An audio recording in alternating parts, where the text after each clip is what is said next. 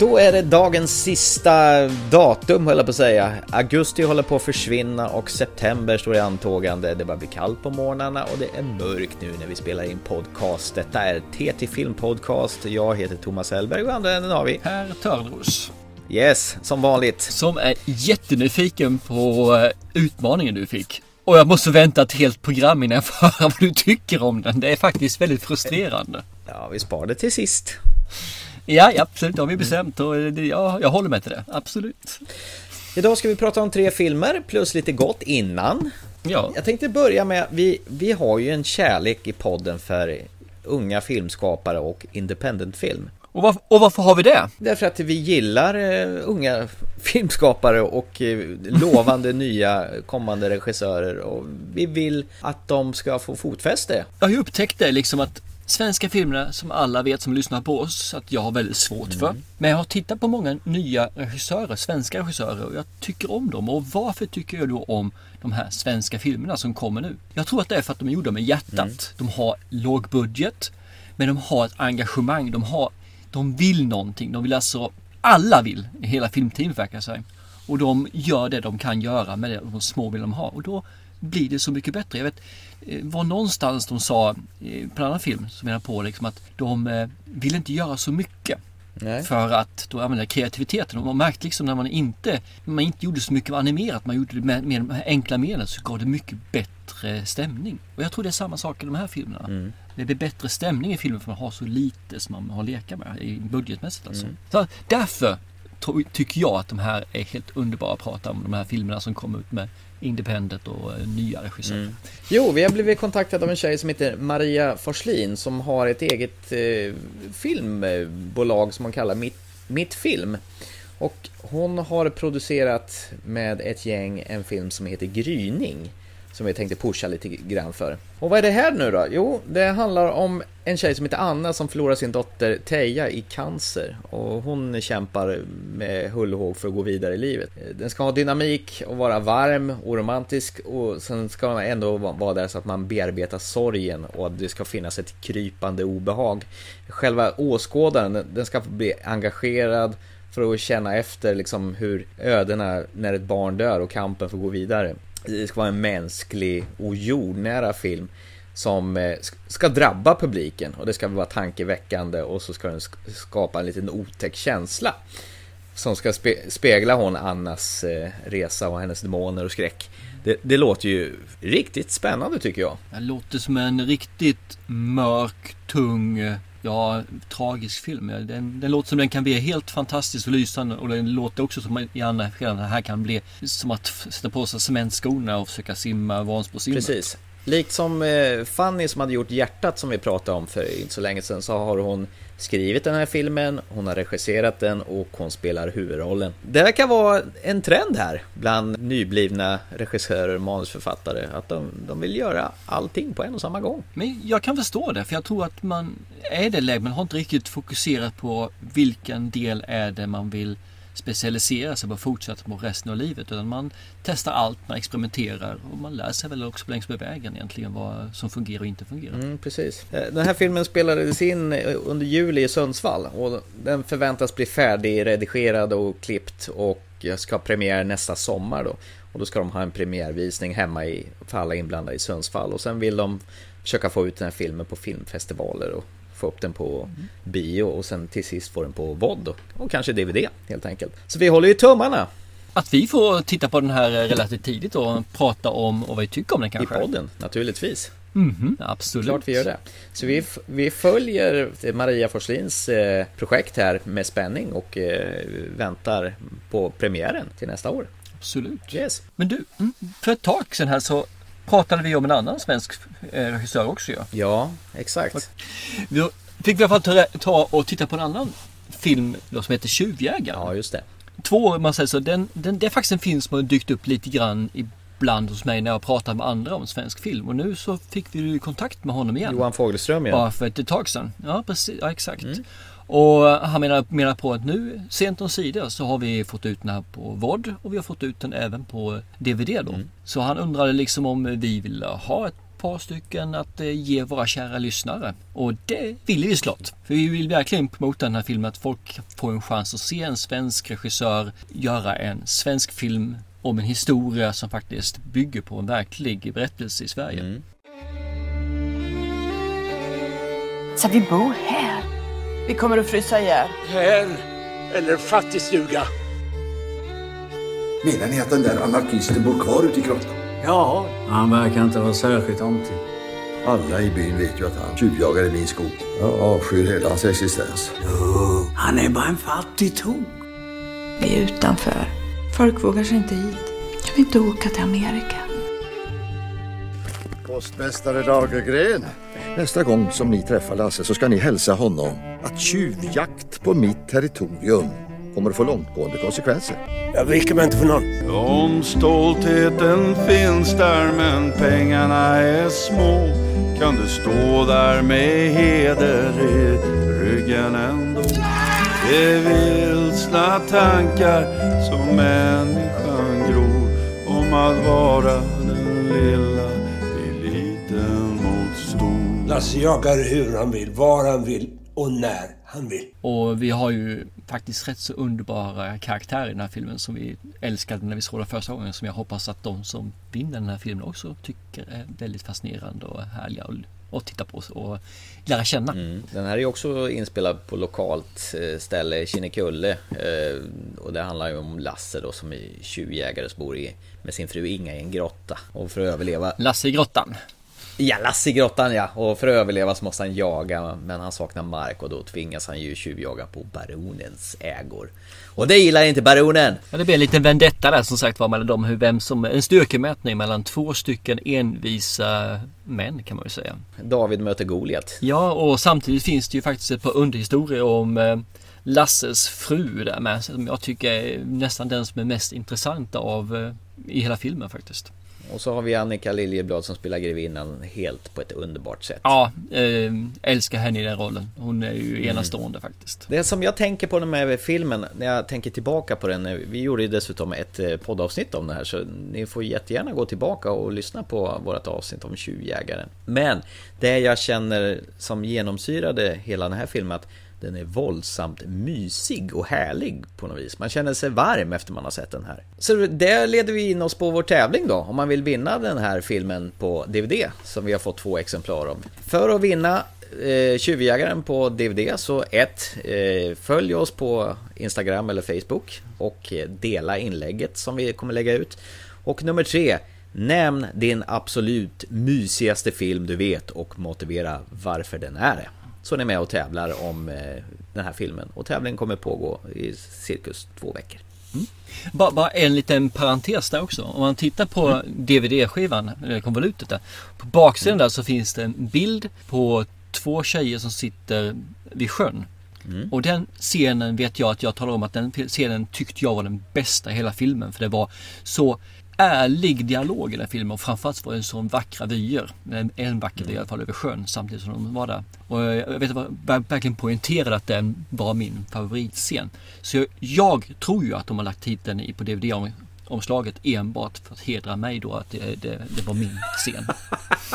Här är någon som har fått hybris. ja, fast det, den här filmen var ju som ett eh, sån här vykort från Sverige. Ja, absolut. Ja. Håller med du där. Ja men eh, det är väl bara att sätta igång och tävla. Eh, vinn Tjuvjägaren på DVD. Eh, tävlingen kommer att finnas ute inom kort. Den är verkligen värd att lägga ner sin tid på tycker jag. Stoltheten finns där men pengarna är små. Kan du stå där med heder i ryggen ändå? Det är vilsna tankar som människan gror om att vara den lilla Lasse jagar hur han vill, var han vill och när han vill.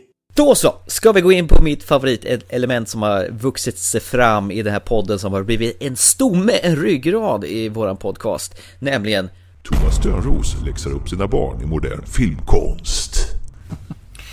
och den här gången kommer det faktiskt bli lite grann för att eh, lille sonen och jag tittade på en annan film som hette Minority Report. Vi såg om den rättare sagt, den filmen har sett den tidigare.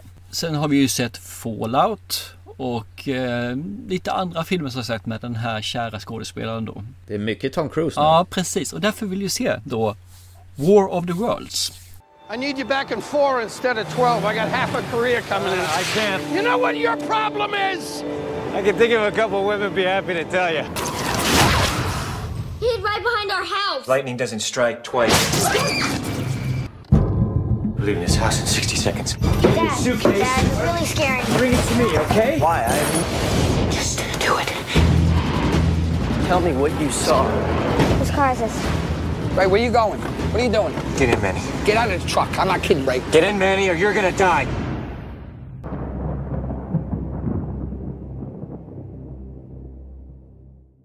Så då såg vi den filmen. För jag tänkte just Tompa, han, han håller måttet. Och jag tänkte att jag har sett World Worlds en gång tidigare.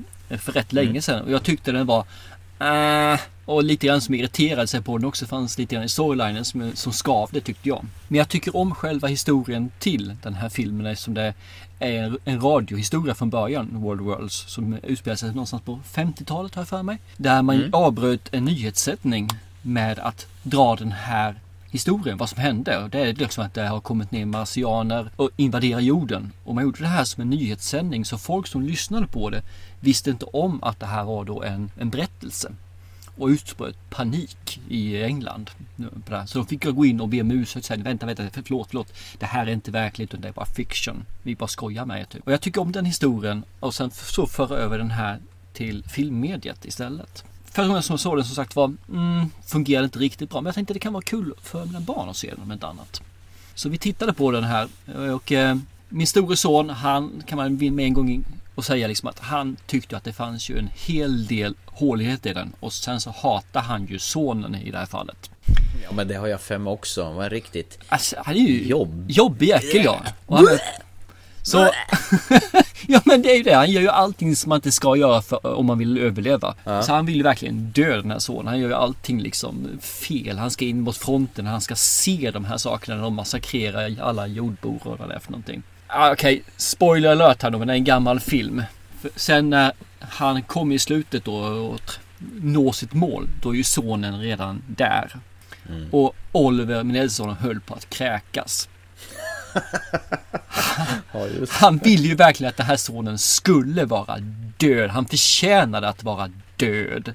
Han förtjänar liksom att bli uppsugen, i- nermald och utsprutad på jorden som ett eh, litet dammoln. Ja, Jag vet inte vad han använde för uttryck där, men det, det var inget vackert i alla fall. Så i den här filmen och det här slutet framförallt, den gick ju inte hem hos min äldste son. Men han såg den och han tyckte väl att överlag det fanns sekvenserna som var helt okej. Mm. Framförallt när de tar fram Carl Gustav. Det tyckte han ju, eller The Gustav som de säger. The Gustav ja. Ja. men det var väl li- lite coolt. Ja, det tyckte han om liksom, så det funkade ju. Svensk vapen i Hollywoodfilmer är väl alltid ballt. Medan Ludvig i det här fallet var ganska cool och eh, Ludvig är min, yngste son. Han var ganska cool i filmen och kunde väl ha mer överseende med de här fadäserna. Och framförallt så tyckte han att den här äldste sonen, ja ja ja, varför ska jag bry mig om det då? Det är ju bara en liten del av filmen. Så, så han tyckte nog filmen var mer godkänt än vad eh, min äldste son tyckte. Och Ja. själv ger jag nog den här betyget att det är, det är ungefär som först när jag såg den. Det är en stunds tid när man kan ta det lugnt och bara glo på den lite grann. En, Ja. eh, inte den bättre av Tom Cruise-filmer men ja, det funkar. Men det märks Nu hörs det att det, Ja. nu hörs det att det är svensk sensommar för nu spöregnar det här. Ursäkta. Så, där är det. Waterworlds är eh, filmen för aftonen som jag har plågat mina barn med. Alltså mitt minne av den filmen det var väl att jag tyckte inte den var så värst faktiskt. Jag såg den på bio. Och jag, det är väl en av Tom Cruise sämre filmer tycker jag. Ja, jo men det, det är ju inte de bättre, det är det absolut inte. Men eh, man kan ju säga så här. Att Tom Cruise har ju en ganska hög lägstanivå. Så Ja, det även när han gör en dålig film så är den faktiskt inte katastrof. Men eh, nej, det kanske finns andra filmer att se före den här. Men det, det var en kul upplevelse med mina barn. Framförallt tyckte jag om eh, min äldste sons utbrott när, i slutet av filmen. Vilket är helt fantastiskt. Även i mitten när han gör de här dumheterna. Det är också jättekul. Att, nej, Hur lät han då? Kan, kan du efterlikna hans utbrott? Nej, jag vågar inte för då kommer jag få stryk sen. Så nej, jag lämnar det till fantasin istället. Jag lägger på någon ljudeffekt som eh, simulerar vad han sa. Ja, ta Captain Haddock. Bomber och granater! Nej, bomber och granater! Bomber och granater! Nu blommar asfalten ända upp till Himalaya! Nej, nej, alltså, nej! äh, Kom! Ja, min whisky! Ja. Typ. Ja. Är det mycket regn där borta hos dig nu eller? Så inåt helvete vad det regnar. Ja, för jag hör ganska mycket också. Ja, det gör det. Nu ångrar jag att jag gick ut och satte mig, men det lät ingenting då. Ska du flytta på dig eller tror du det går över? Nej, jag känner det. Jag tror att jag... Move my ass. Du får hänga med mig ner i källaren. Absolut. Vänta.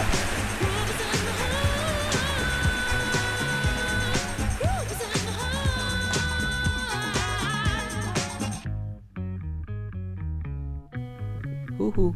ja, jag var tyst det. Ja, du, hörde du vad tyst det blev? Ah.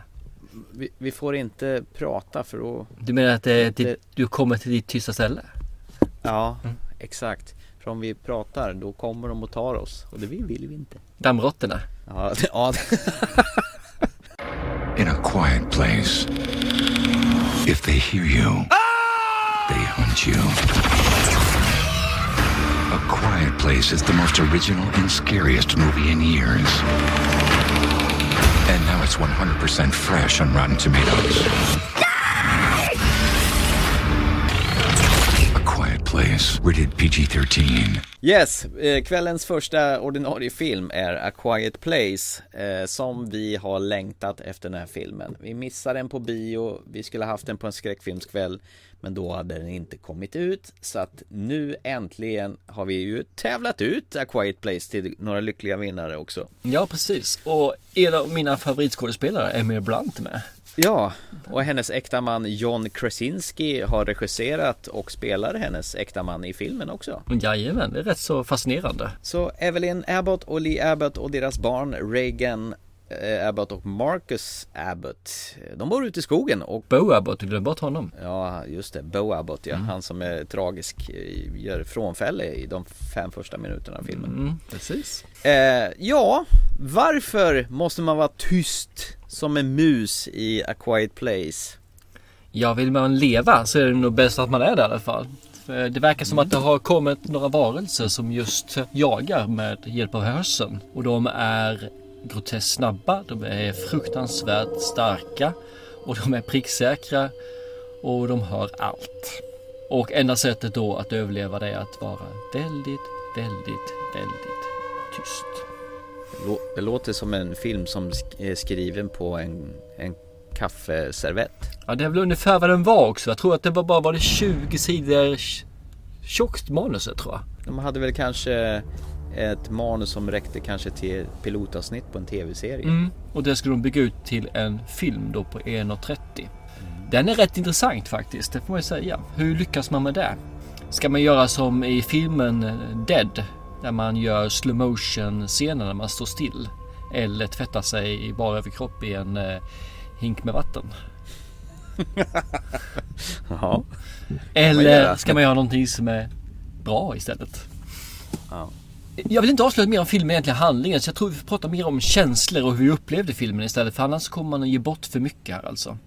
Mm. Men det man kan säga i alla fall det är ju då en familj som man får följa den här filmen eh, som med sina ups and downs och sina, eh, eh, vad ska man säga, de, den tonårsdotter där som har problem med sin far av olika anledningar som förklaras i filmen ganska tidigt. Vi har ju ett, ett par som lever och försöker verkligen göra sitt hem till ett riktigt hem trots att man då inte får leka som barn med och soja runt utan man får sitta och köra bil med ljuddämpare.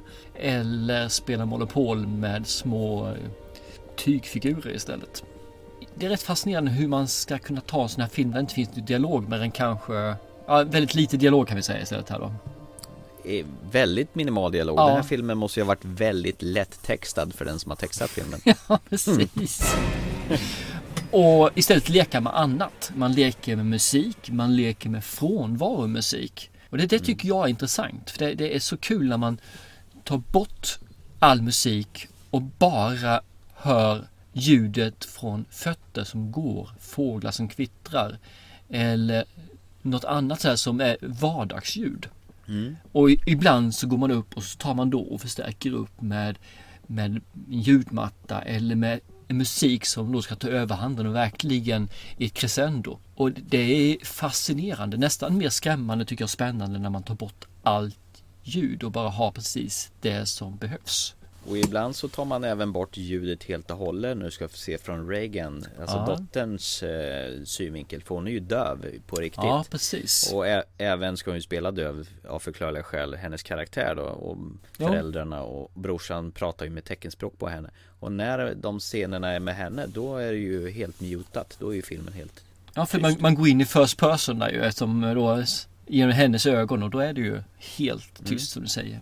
Det, ja, det, det tycker jag också var coolt, absolut. Och jag tycker det är kul att de verkligen har valt en tjej som är döv att spela en döv tjej. För det, det blir mer ärligt. Ja, Millicent Simmons Jag tycker hon ser ut som en lilla syster till Drew Barrymore Hon är dölik Drew Barrymore tycker jag Jag kan nog förstå vad du tänker på men jag eh, ser inte jag tittar, tittar inte på samma sak. Jag tittar inte på samma sak som jag gör men ja, jag förstår hur du tänker lite grann tror jag. Läpparna så här. Och sen ser hon en expert på att se trulig och missnöjd ut Jag, jag eh, säger inte emot dig men jag är inte så att jag håller med dig eh, till 100% Nej Som vanligt. Och sen har vi ju deras yttre hot då Otäcka läbbiga monster som är någon korsning av monster från eh, Resident Evil och Predators kanske Ja, jag vet inte riktigt vad det är för någonting. Det får lite Slenderman-aktigt också med de här långa armarna. Mm.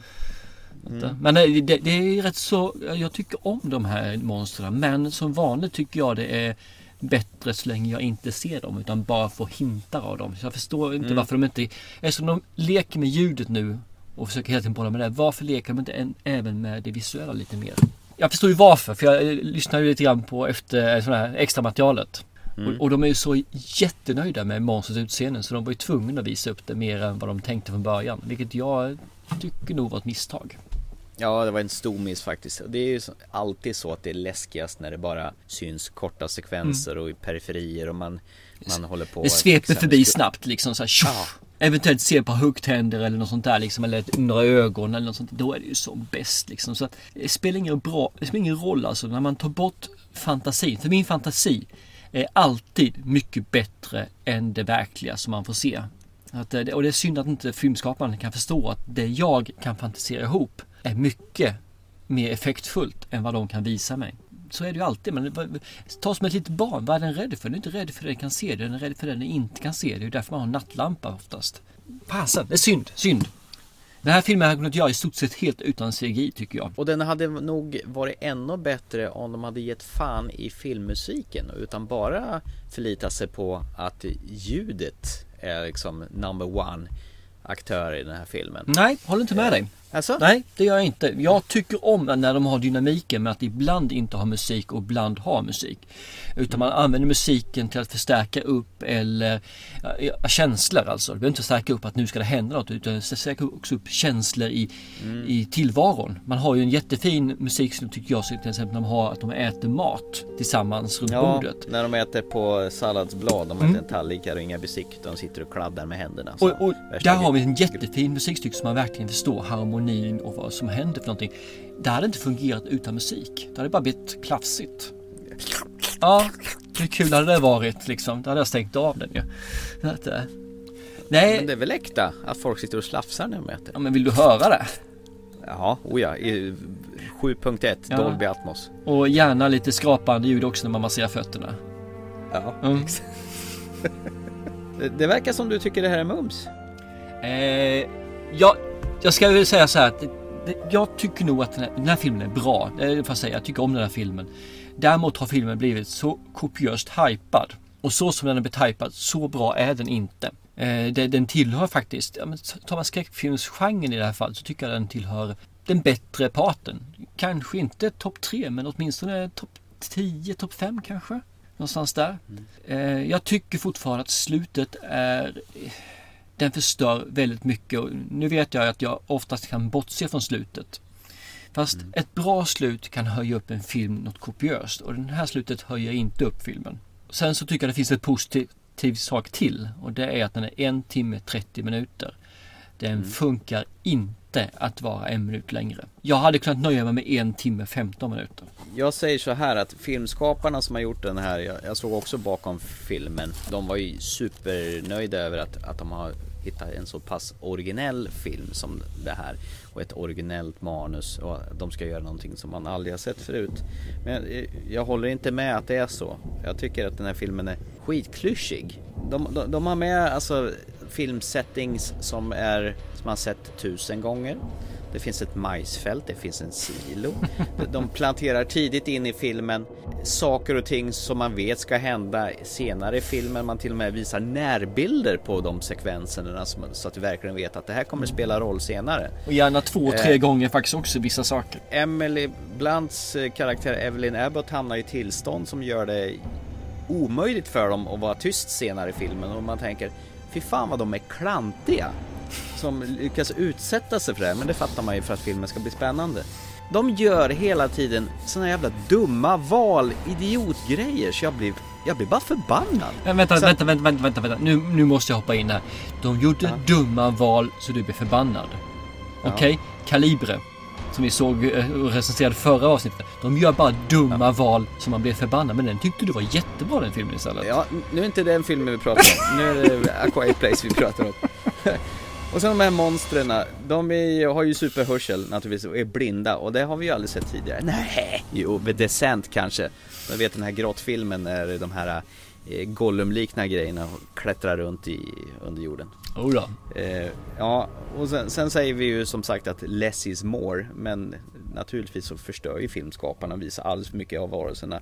Och de, jag tycker, personligen så tycker jag de ser jävligt CGI-ade ut de här monstren. Det är för att de är CGI allihop. Ja, men det syns ju väldigt väl. De ser, ju så, ser ut som dataspelsfigurer i slutändan när de här, man ska se ända in i deras trumhinnor och hör, fatta att de har superhörsel.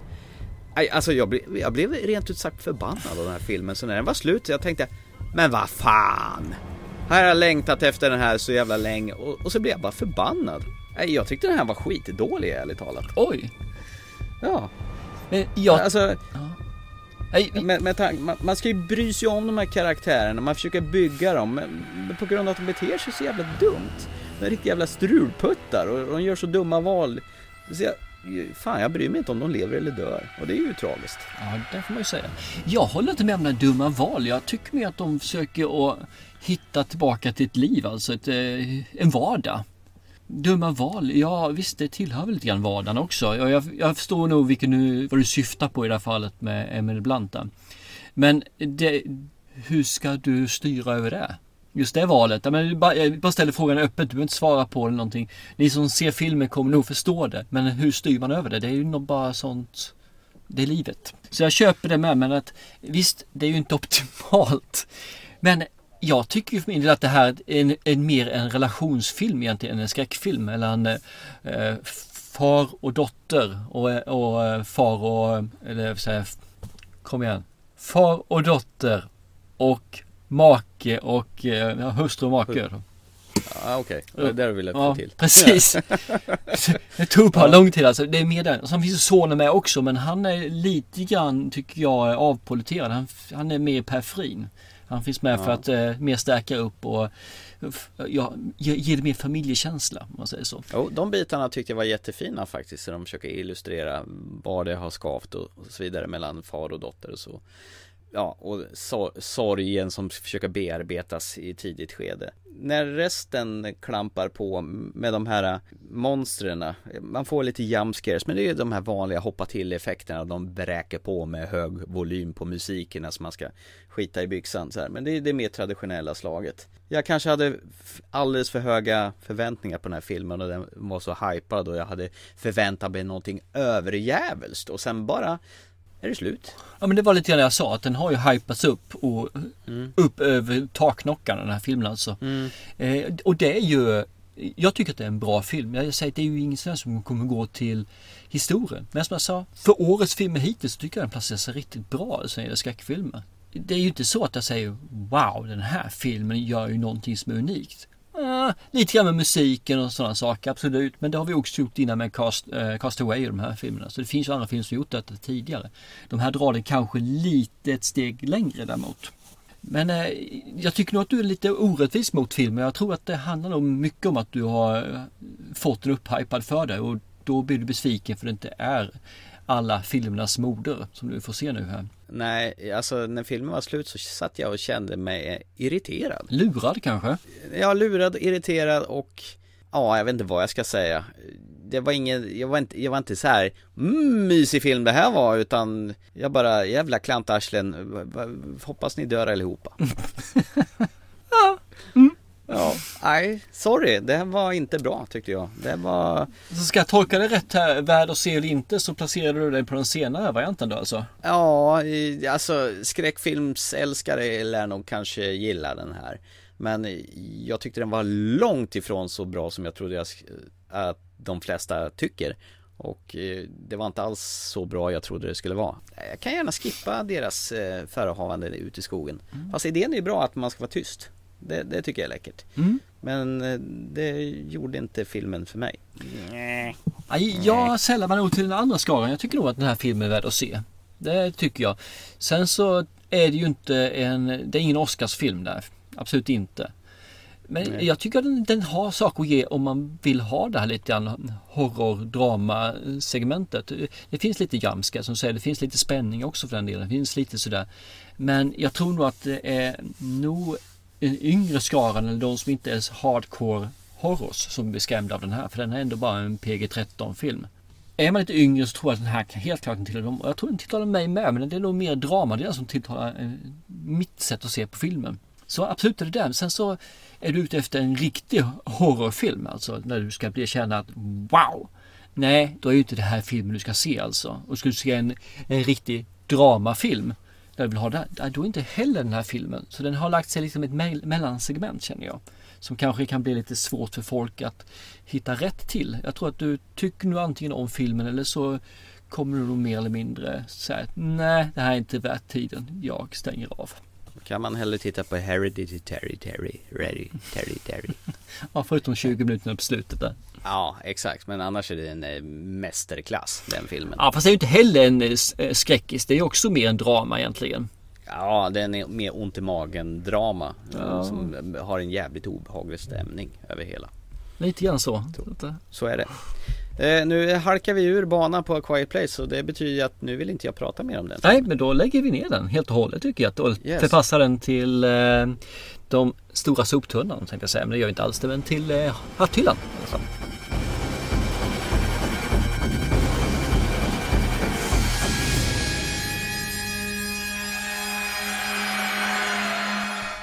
Ja, och nu ska vi ut och bada. Jajamän i vattnet i en djupgrav. Vad heter det? Mariagraven eller vad heter Ma det? Mariannegraven. Marianne, är inte det godis? Ja, det är bara man tuggar på den. eh, vi, vi pratar förstås om Jason Stathams senaste film The Megalonium Melonium Fan, det är ju, det är ju hudcancer. The Meg bara.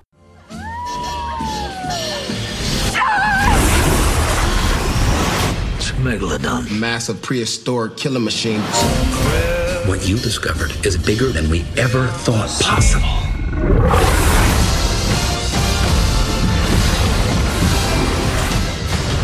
I'm gonna make this thing bleed. Hell yeah. The Meg, rated PG 13. Experience it in IMAX August 10th. Är egentligen Megalodon. Eller Megalodon, Megalodon mm. heter det ja. Och det syftar väl på att en urtidshaj som är jättestor. Jättestor, jättearg, jättesnabb och jättehungrig. Yeah. Det här är bioaktuell film som vi såg här för några dagar sedan. Jag var skitsugen på den här. Efter att ha sett Suveräna The Shallows för några år sedan så kände man att, att haj-genrefilmen har ju fått sig ett riktigt lyft. Så kan man ju tänka sig att den här kanske sällar sig i kvalisorten som eh, Shallows. Trodde du verkligen att du skulle få Shallows när du såg den här, nej, innan den här? Nej, det trodde jag verkligen inte. Jag trodde jag skulle få se en lättsam film. Trailern och döma så visar ju sig att det här är också en PG-13 film som då vet man ju att eh, det blir ju inget blod. Men det kanske blir lite läskigt i alla fall. Då undrar vi förstås vad händer när Jona möter valen, eller förlåt, när Statham möter hajen. Ja, vad vill du veta tänkte jag säga. Jag vill veta, vad händer? Vad är handlingen? Vad Ja, är handlingen, plotten? handlingen. Vad är synopsisen i The Meg? Eh, The Meg med Jason Statham. Handlingen där egentligen är ju under, ja vad är vi någonstans? Ytan. Under ytan, just. Vi är väl någonstans i eh, Sydostasien någonstans där. Mariannegraven va? Som sagt var. Och de håller på och gör massa vetenskapliga saker kan man väl säga. Nej men de har byggt en stor undervattens science station. Där de ska undersöka om Marianergraden har andra hemligheter egentligen än det som man hittills har sett. Och under den tiden där givetvis så eh, åker ubåten, forskningsubåten ut för en olycka. Jason Statham måste komma in som den räddnings och eh, expert han är på att göra räddningar på djupt, djupt vatten. Djupt, djupt vatten. Och den här gången gör han det givetvis för att hans exfru sitter ju fast i den här forskningsbåten. Åh! Hans exfru.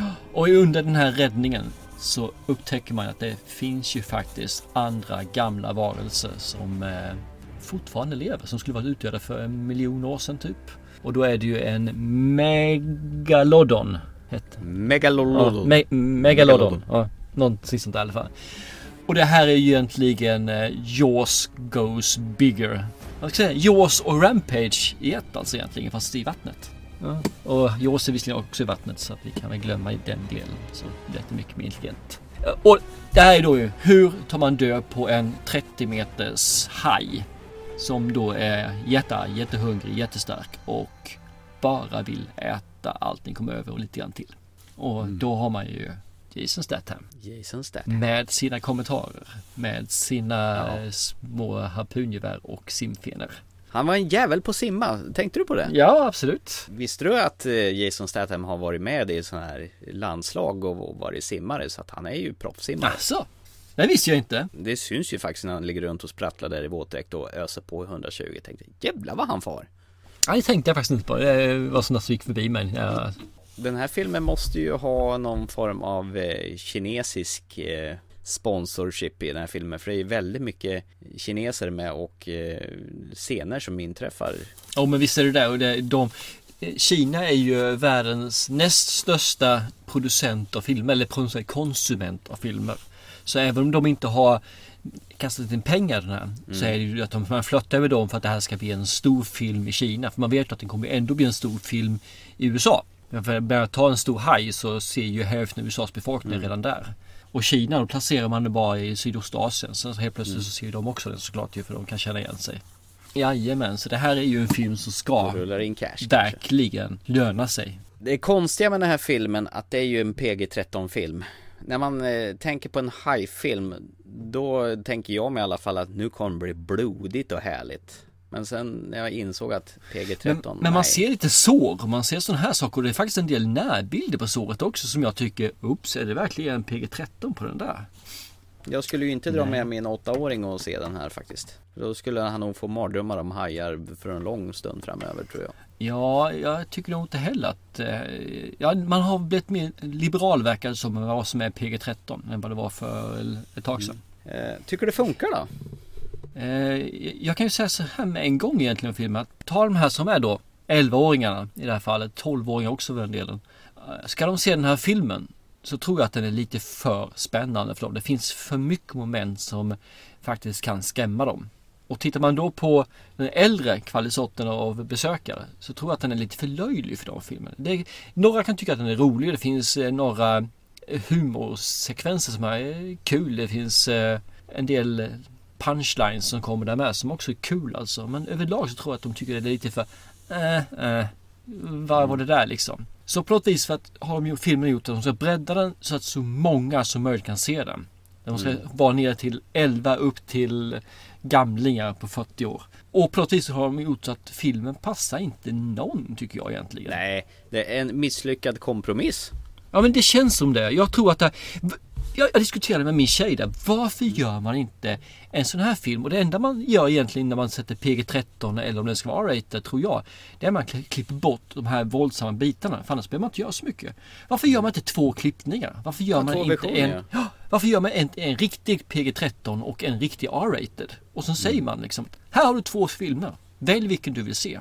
Och jag är ju helt säker på att den som hade gått bäst är ju såklart R-rated för den andra hade jag knappt någon sett. Det känns så här att den är för humoristisk för att tas på allvar. Det, det är en rätt så lättsam, nästan ibland lite buskis-ton eh, över den här filmen. Och den är för allvarlig. Den, filmen tar sig själv på för stort allvar för att vara för rolig också. Så att det ena liksom tar ut det andra. Man vet inte vilket ben den här filmen vill stå på. Och det känns ju ungefär som att det är som du säger att den ska tilltala så många som möjligt. Men det blir en sån konstig kombination. Att folk dör på löpande band och så nästa scen ska man skoja om någonting. Det blir sån konstig kollision av det hela. Det blir en konstig smak i munnen faktiskt. Ja men lite så känner jag också. Och med det sagt så kan jag ju säga att budgeten var på 130 miljoner dollar. Mm. Och hittills, eller till 19 augusti i alla fall, så är det min sista, ja, så har den dragit in över 315 miljoner dollar. Så vad vi än säger så är det här ju fortfarande är det ju en, en vinstmaskin alltså. Då är det ungefär, under de här 315 miljoner dollarna så är det ungefär 110 miljoner dollar till USA och resten av världen har dragit in mer. Så jag antar att det är Kina som står för en väldigt stor del av de andra pengarna och där kan jag tänka mig att den här går hem. Och vet du vad det sjuka är? De la exakt lika mycket pengar i marknadsföring som filmen kostade att spela in. Aha, Är inte det sjukt? Så de har ju liksom lagt jävligt mycket krut på att marknadsföra den här filmen. Oj då, det får man säga absolut. Ja. Regissören då? John Turteltaub. Den namnet känner man ju igen sedan tidigare. Oh, han har ju jätte, jätte, jättemycket bra film. Det är det som är saken. Ja, och han ligger ju, han har varit producent på en av mina favorit, favoritserier som vi pratade om i Slash-avsnittet, Harper's Island. Mm. Och likadant den här serien Jericho, såg du den någon gång? Den här postapokalyps-serien där folk försökte eh, sätta upp nya samhällen efter en kärnvapenkatastrof. Eh, jag, jag tänkte ju vara lite, när jag sa att han gjort jättebra film så tänkte, var jag lite ironisk för han har ju faktiskt gjort mina två hatobjekt till film. National Treasure. Ettan och tvåan. Men Ja. okej, okay, shoot. Ja, nej men de här två serierna var ju riktigt bra. Ja, de är bra. Harper's Island var ju Ja. riktigt bra i alla fall. Den har jag inte sett men Harper's Island är ju riktigt, riktigt lysande. Ja. Får man säga. Vet du vem som skulle ha gjort The Meg från början istället för John Turteltaub? Nej. Eli Roof var signad för att göra den där och han ville göra en X-rated film med drösvis med blod Mm. Men eh, producenterna och filmbolaget de kom ju inte riktigt överens med honom och hans vision så han eh, Han lämnade projektet efter kreativa meningsskiljaktigheter som det så fint heter alltid Och så tar de in John Turteltaub och gör en eh, Bolibompa-version av den här filmen Ja. Vad ska man säga? Vad ska man säga? En ganska tandlös film Ja, tyvärr. Sen så får man säga att det finns ju en del toppar i filmen som gör att den är ju inte helt, det är ingen flopp. Får man inte säga i alla fall.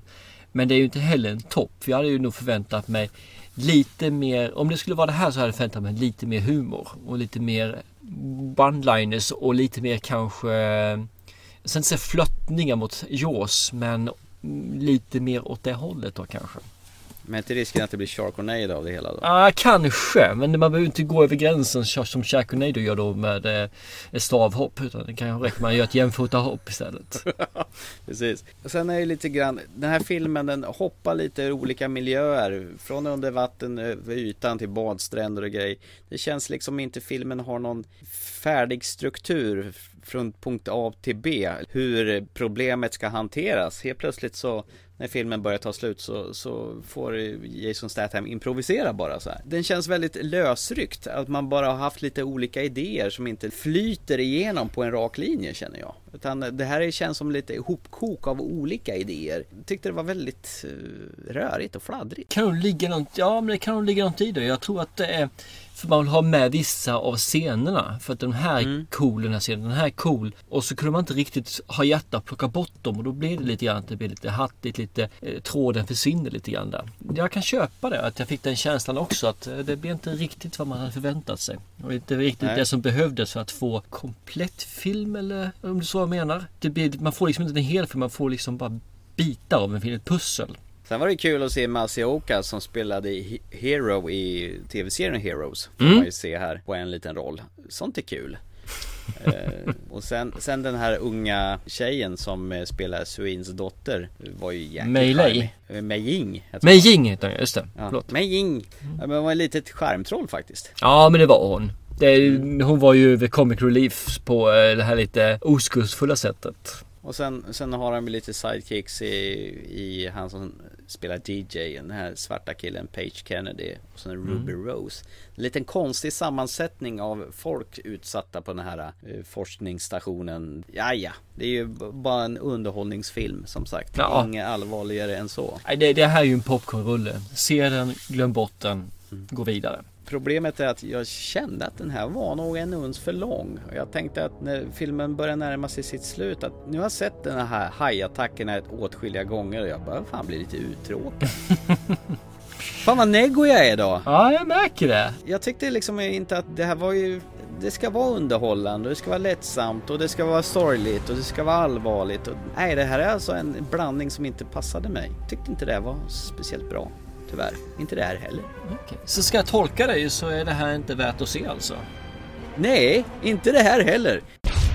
Då går jag hellre tillbaka och tittar på The Shallows istället. Det var en riktigt bra hajfilm. Mm, det Kjell såg jag bara för någon vecka sedan faktiskt. Och den är jättebra fortfarande. Däremot tycker min tjej inte den var jättebra. Men hon tycker inte om hajfilmer heller. Ingen smak överhuvudtaget. Nej, det gör ju jag egentligen. Jo, jag gillar ju hajfilmer men jag gillar inte bada i hav. Hajpojken! Hajpojken! Tycker du att det här var någonting att ha då? Eh, ja, jag kan rekommendera den här filmen faktiskt. Problemet bara den att jag tycker inte den är tillräckligt bra för att offra 140 spänn och se den på bio. Men jag tror dock att det är en biofilm. Känslomässigt. Men eh, jag, jag kan nog ändå se att den, den är värd att se tycker jag. Om man väljer att se den på bio eller man gör det på sin TV hemma. Det kan jag låta vara osagt faktiskt i alla fall. Men vill du ha en lite extra känsla så tror jag säkert bion ger det. Men är det värt pengarna? Mm, kanske inte. Men jag tycker den är värd att se faktiskt. Men den är värd att se bara just för att som en popcornrulle. Jag menar, njut av scenen. Tänk inte på handling. Tänk inte på eh, någon logik överhuvudtaget. Det där, hur hajen beter sig eller vad den gör för någonting. För det är bara löjligt. Vill du ha en actionfilm och lite humor och kanske se tillsammans med ditt barn på 12-13 år? Absolut, varför inte? Och så får man en jätteblödig Jason Statham som har blivit mjukis också. Ugh. Ja, ja. Ska jag gå tillbaka? Vill du däremot se en riktig hajfilm? Ja, men då ska du ju se The Shallows eller se Första Jaws. Då får du se en riktig hajfilm om du är det du är ute efter. Du kan till och med kanske se 47 meters down före den här. Ja, ja men den är ju trevlig. Den tycker Mm. jag fan var bättre än det här. Ja, som hajfilm, ja. Så nej, men jag, jag rekommenderar äh, att man kan se den, absolut. Det, men det, det är inte så att ja, se den, utan ja, se den. Du ska säga JAS! JAS, se den, precis. Meg tycker att den var okej. Meg tyckte inte den var okej. Skippa det här. Eh, spar pengarna och se något annat istället.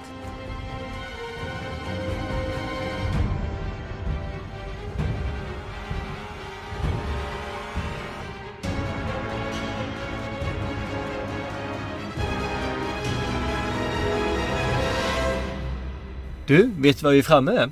Ja, vi är framme med mitt uppdrag som jag fick av dig först, Mm. förra gången och du sa Du ska se på parfym! Bara, Åh vad kul det är då! Ska jag sitta och glo på en parfym? Ugh, verkar tråkigt Med den inställningen så slog jag på den här filmen på Netflix för den finns ju här Nu, nu, nu vill jag bara säga så här att vi, vi har pratat om en film först där vi pratade om The Silent Place. Thomas Hellberg. Äh, skit! Nej, A Quiet Place heter den Ja, Quiet Place, förlåt. Jag kan inte ens namnet på det. Sen pratade vi om The Meg och du sa Mm. Thomas Hellberg. Äh, skit! Nu ska vi se Parfymen, en berättelse om en mördare. Eller Parfume, a story about a murder. Och nu får vi höra, ska det vara Thomas Hellberg? Äh, skit! Eller kommer han att ta sitt sunda förnuft till fånga och säga vad han egentligen tycker? Kör! Ja, det här är alltså Parfymen, berättelse om en mördare In 18th century France, there lived a man who was one of the most gifted and notorious personages of his time. His entire ambition was restricted to the fleeting realm of scent. His name was Jean Baptiste Grenouille.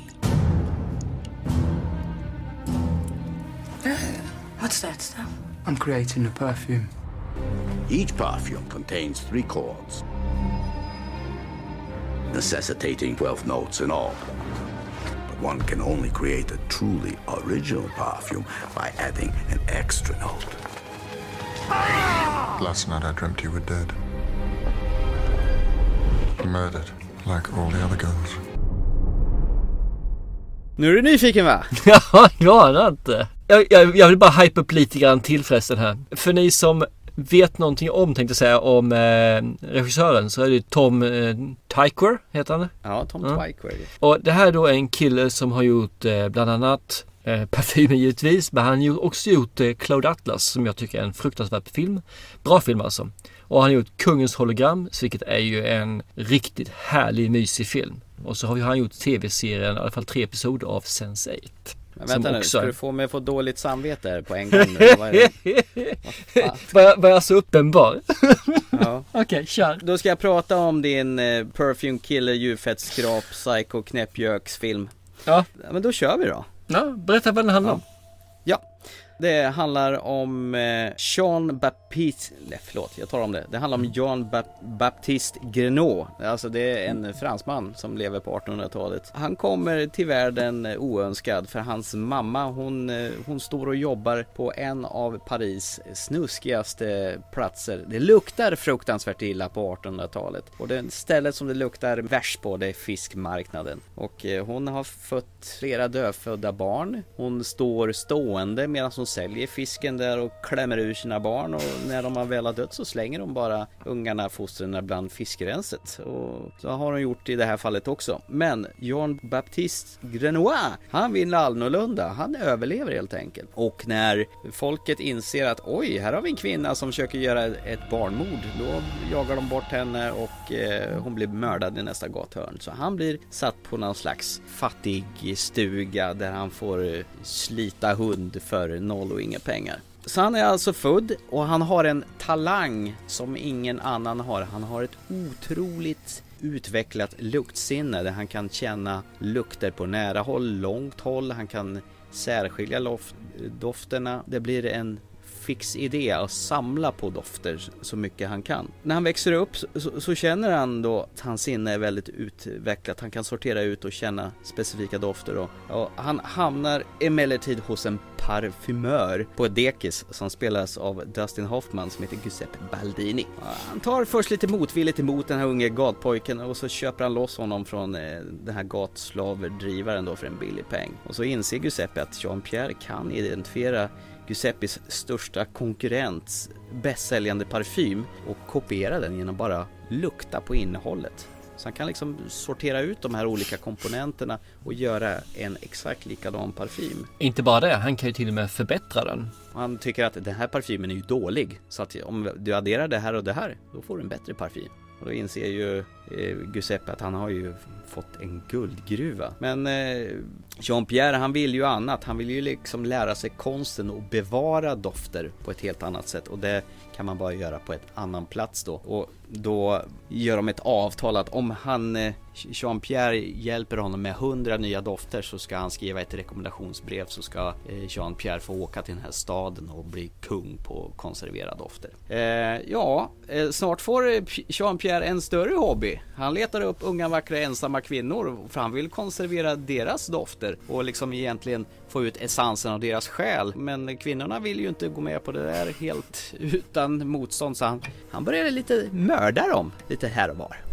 För att göra den ultimata parfymen så med bottentoner, bottennoter, mellannoter och toppnoter så måste han få tag i lite olika kvinnor där. Det är inte så lätt, men vad säger man som man sa en gång i tiden? Man kan ju inte göra en omelett utan att knäcka några ägg, eller hur? Eller några skallar. Filmen den voiceas väldigt behagligt av John Hurt. Jädrar vilken läcker berättarröst han är. Han är en riktig sagofarbror. Nästan lika bra som Freeman. Ja, verkligen. Jag, jag, tycker nog att John Hurt är ett snäppet bättre faktiskt. Alltså hans röst, den, den har en pondus och den har en, en fin mjuk rytmik som man säger. Nästan som din då ungefär. Eh, Den här Ljungby-dialekten. Om man jämför. Så han, han, vä han vägleder tittaren då på Jean-Pierres framfart och på valda delar när man vill komma vidare i historien. Och sen har vi ju stora namn som Dustin Hoffman och i senare filmen får vi möta Alan Rickman som en överbeskyddande pappa då. Han har en dotter som Jean-Pierre är sugen på de här eh, stora namnen är ju fantastiska att se. Eh, Dustin Hoffman, han är guld som en vresosur gammal parfymgubbe. Och Alan Rickman gör ju här en av sina buttriga, släpiga karaktärer. Men han är ju alltid bra. Det är lite Snape på honom där, fast eh, pappa Snape kanske. Men bäst, det är ju Ben Whishaw som spelar Jean-Pierre. Han spelar ju samtidigt delikat och nervöst. eh, Samtidigt som han är väldigt målmedveten och manisk över att nå de här dofterna från kvinnorna. Och han har det riktigt galna i ögonen. Han ser helt knäpp ut verkligen. Så man, I grund och botten är det här en film av en seriemördare och eh, fast en oslafsig sådan. Utan det är egentligen en estetisk otroligt vacker film där en ung man med en vacker otrolig talang, han gör lite dumma misstag i början men låter sig hänföras av sin egen mörka sida. Ja, sin passion. Ja, han- hans stora passion ja, för att få det han mest brinner för. Och kropparna faller ju en efter en i hans framfart efter att göra den ultimata parfymen. Är du nöjd så? Det, det, det jag får känslan när du berättar om det här det är att du faktiskt tyckte den här var rätt fascinerande den här filmen. Men att det kanske inte var eh, den bästa film du har sett. Men att den fortfarande stimulerade dig. Att den här eh, var okej. Eller var det, ja? Berättarspråket, det visuella är ju helt fantastisk. Hans eh, väldigt ADHD-karaktär är ju helt makalös. Han spelar ju skitbra. Däremot så blir jag ju ju gravt deprimerad att han har ihjäl de här vackra unga tjejerna som han eh, mular av. Och det roliga är att allting känns ju så slumpartat han gör. Man förstår det när man ser filmen då. Eh, och när, fi- alltså, när filmen är slut så jag var tvungen att, att spola tillbaka och kolla om det verkligen hände det jag trodde det hände och, och det gjorde det. Och det var märkligt. Men jävla vilken läcker film det här var.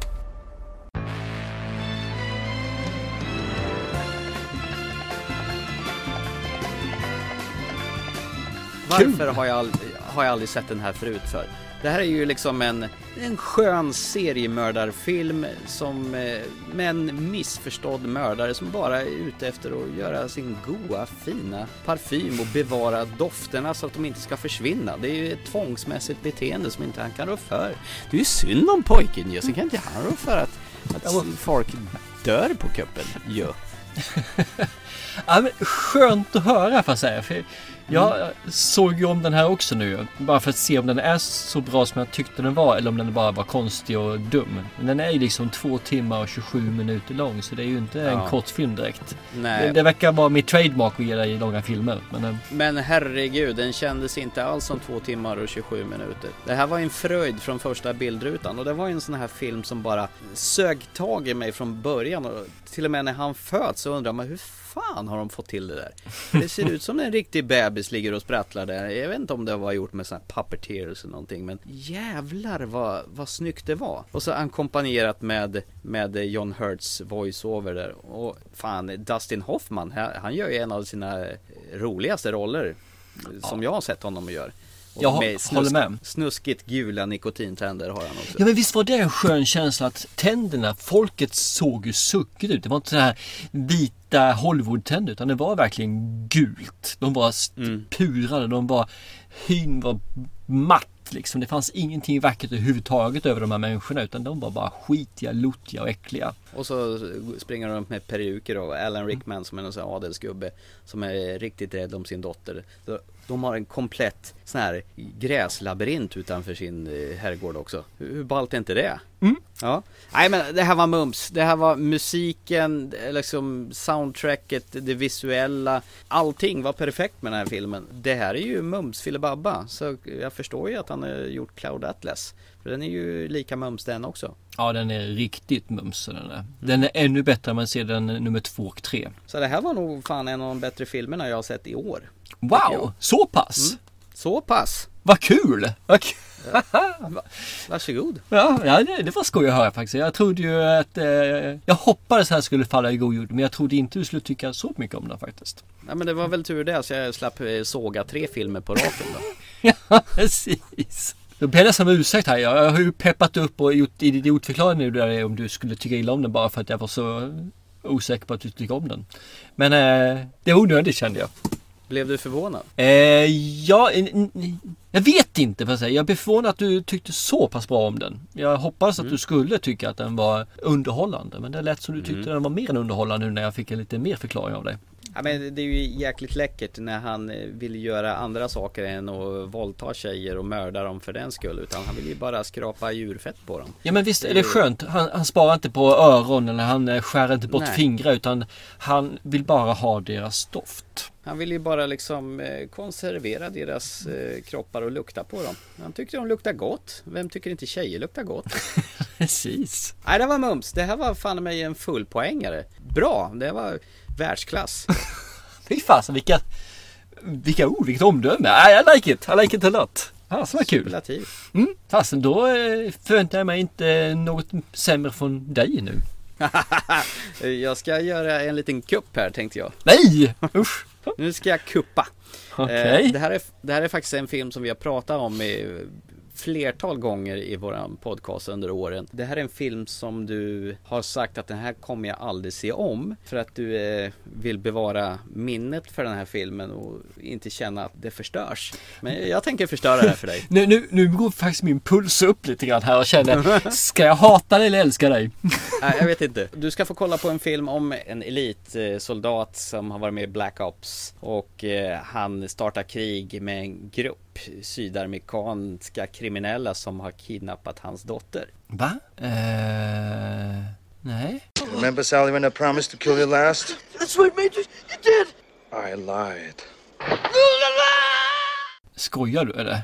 Du ska få se på Commando. Från För det var- 1985 Det var den jag gissade på, jag tänkte nej, det, det kommer du aldrig, nej, varför skulle du ta den filmen? Jaha, okej, Du ska varför få se det? om Commando för du har, du har hyllat den så jäkla väl på alla våra actionlistor och så vidare Men du är livrädd för att se om den. Nu ska du få se om den och se om du tycker den är lika ball som du gjorde nu för hundra år sedan. Filmen är från 1985 Eh, Arnold Schwarzenegger spelar huvudrollen. Han är skitsur för att de har kidnappat hans dotter och han ska få slåss med killar i ringbrynjor och dräpa såna här one-liners och kasta av sågklingor över folks huvuden, slå av dem i yxor av armarna på dem. Jävlar vilken eh, actionrökare du ska få se nu. Okej, men då gör jag en twist på den här i sådana fall.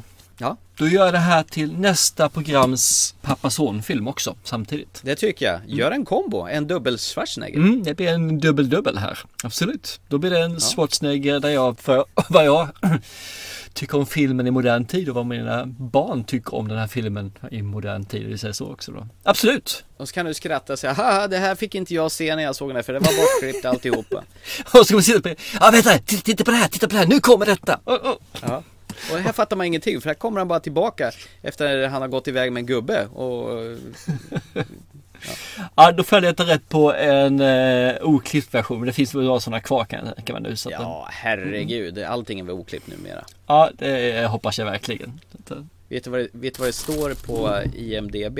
Nej. Det står Kommando 1985 och så inom parentes står det Band Alltså ban, Banned Okej. Är det att, eh, hade den det som ett alternativt namn eller för att den har varit totalförbjuden? Kanske? Vad vet jag? Jag faktiskt inte.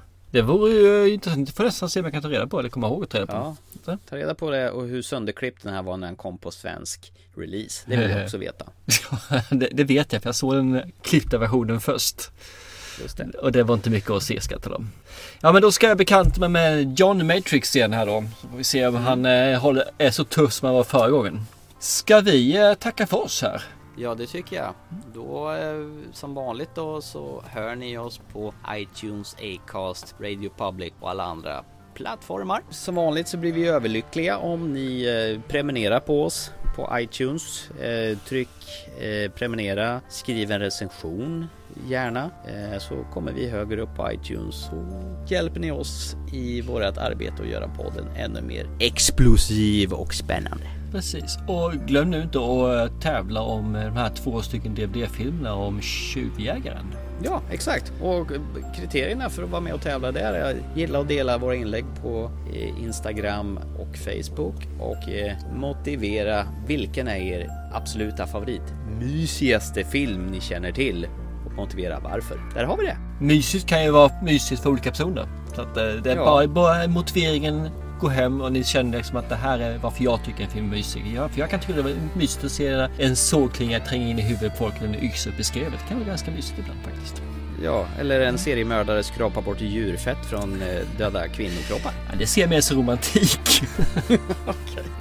Hörru du, vi hörs om ett par veckor eh, så har du sett kommandot till dess. Absolut, här ute. Har det gott i mörkret så säger vi så. Hej hej! Chip chip!